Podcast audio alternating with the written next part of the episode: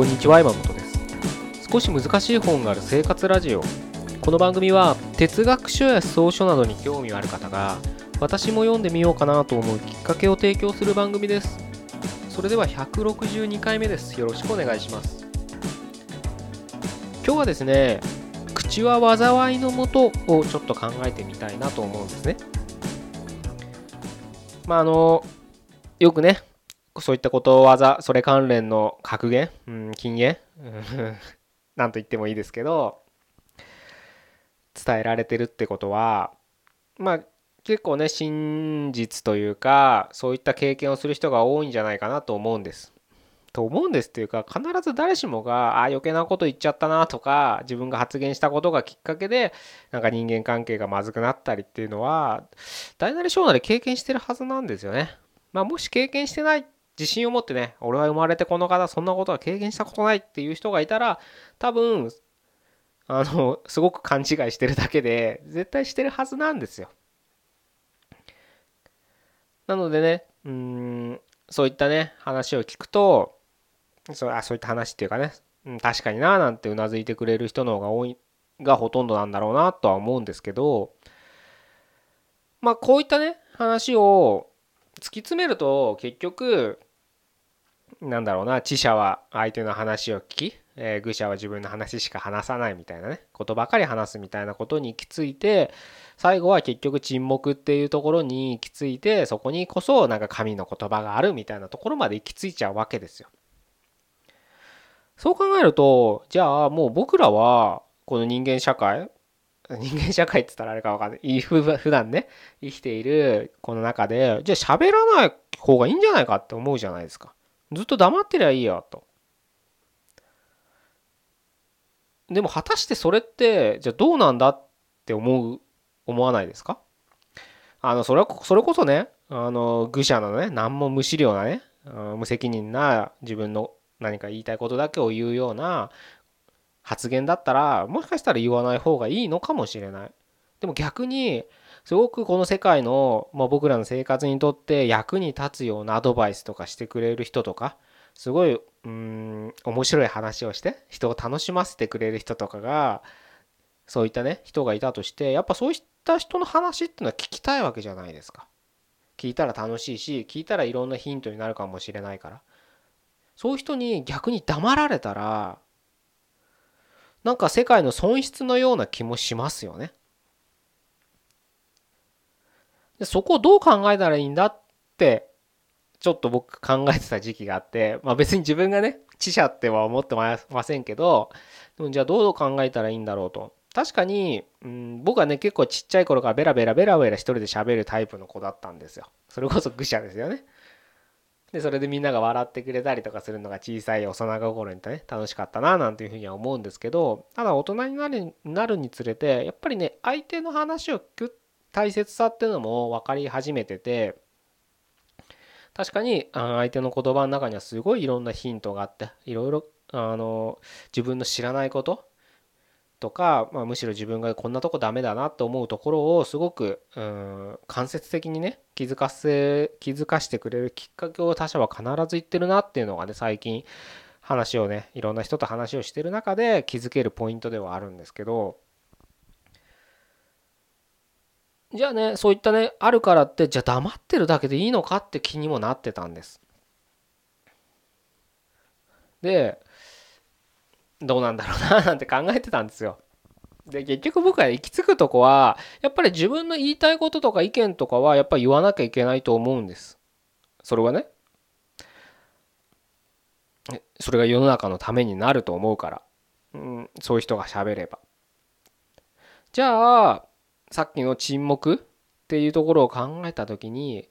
やっぱり資料よく考えて熟慮を重ねた自分の意見ならやっぱり語るべきなのかなっていうところに僕は今行き着いてるんですね。というのもねやっぱりいろんなことを考えていろんな人の話を聞いてるとやっぱ自分の中で何かが出来上がってくるんです。その何かっていうのは、まあ、信念って言ってもいいかもしれないですし伝えたいことって言ってもいいのかもしれない。あなたがどうしても伝えなきゃいけないことっていうのがやっぱりね自然と出てくるものなんです。でそういうのがねやっぱ形成されるのはやっぱ他者の意見とかをね聞いていくうちに自分の中で閉じ込めるって言葉はおかしいですけどやっぱ自分の中で反問するわけです。反問、うん、反省って言ったらいいのかな？内省って言ったらいいのかわからないですけど自分の中で自分自己との対話って言った方が分かりやすいかな？問いかけていく中でどんどんどんどんね自分の中でなんか確固たるあこれをしなきゃいけないとかこういうことを言わなきゃいけない。これが言わなくてもいいかもしれないです。いいですけどこういった生き方を自分はしなきゃいけないんだみたいのがこれね不思議と出てくるものなんです多分そういうものなんだと思うんです。もう本当にね、あの欲しい時には、ああ、自分って何したらいいんだろうとか、うん、自分の人生で何だろうなんて、そういったものばかり追い求めてる時は、そういったものってなかなか出てこないもので、不思議とね。欲しいものは手に入らないなんてよく言われますよね。それと一緒で、そういったことを考えずに、何か相手の話とかを聞いて本とか読むのもそうかもしれないですけど自己との対話を通していくとなんかねいつの間にか自然と出来上がってるんですそういったものって。なのでねインスタントに出来上がるものではなくてやっぱり時間をかけて熟成させていくようなものだと僕は思うんです。ウイスキーとかワインとかと一緒なのかななんて思ったりはしますけれどそういってね熟成されて自分の中で出来上がったものはやっぱり外に発しなきゃ世界に対して何かを働きかけなきゃいけないんじゃないかなと思うんです。美味しいワインだって美味しいウイスキーだって美味しい味噌だってそういう発酵とかねさせたものとかだってやっぱり誰かが飲んでくれなかったら意味ないわけですよどんなに素晴らしいものでも。なのでその誰かっていうところが熟成された上で結果誰かに伝えるべきであってもしそれが熟成されてないんだったら多分うるさい独り言になってしまうのかななんていうふうにも思うんですよね。それはね自分のねあなたの経験に置き換えていただければね結構わかることなんじゃないかなと思うんです。やっぱりなんとなく同じことを言っても説得力ある人っているいると思うんですよ。みんなが同じこと言ってるのになんかこの人の言葉だけ響くなっていう。やっぱそういう人たちってよく考えてますよ。うん、すごく考えてる。なんか流されてない周りの意見を取り入れつつも自分の中できちんと考えてる。だからその言葉が響くんじゃないかなって僕は今結論として思ってるんです。どうしても上辺だけの人誰かの猿真似みたいな人と同じこと言ってても伝わらないかなって僕個人としては思うんですよね。多分こううんそうなんじゃないかなと思うんですよね。なんとなくわかるじゃないですか、そういう人の言葉って。うん。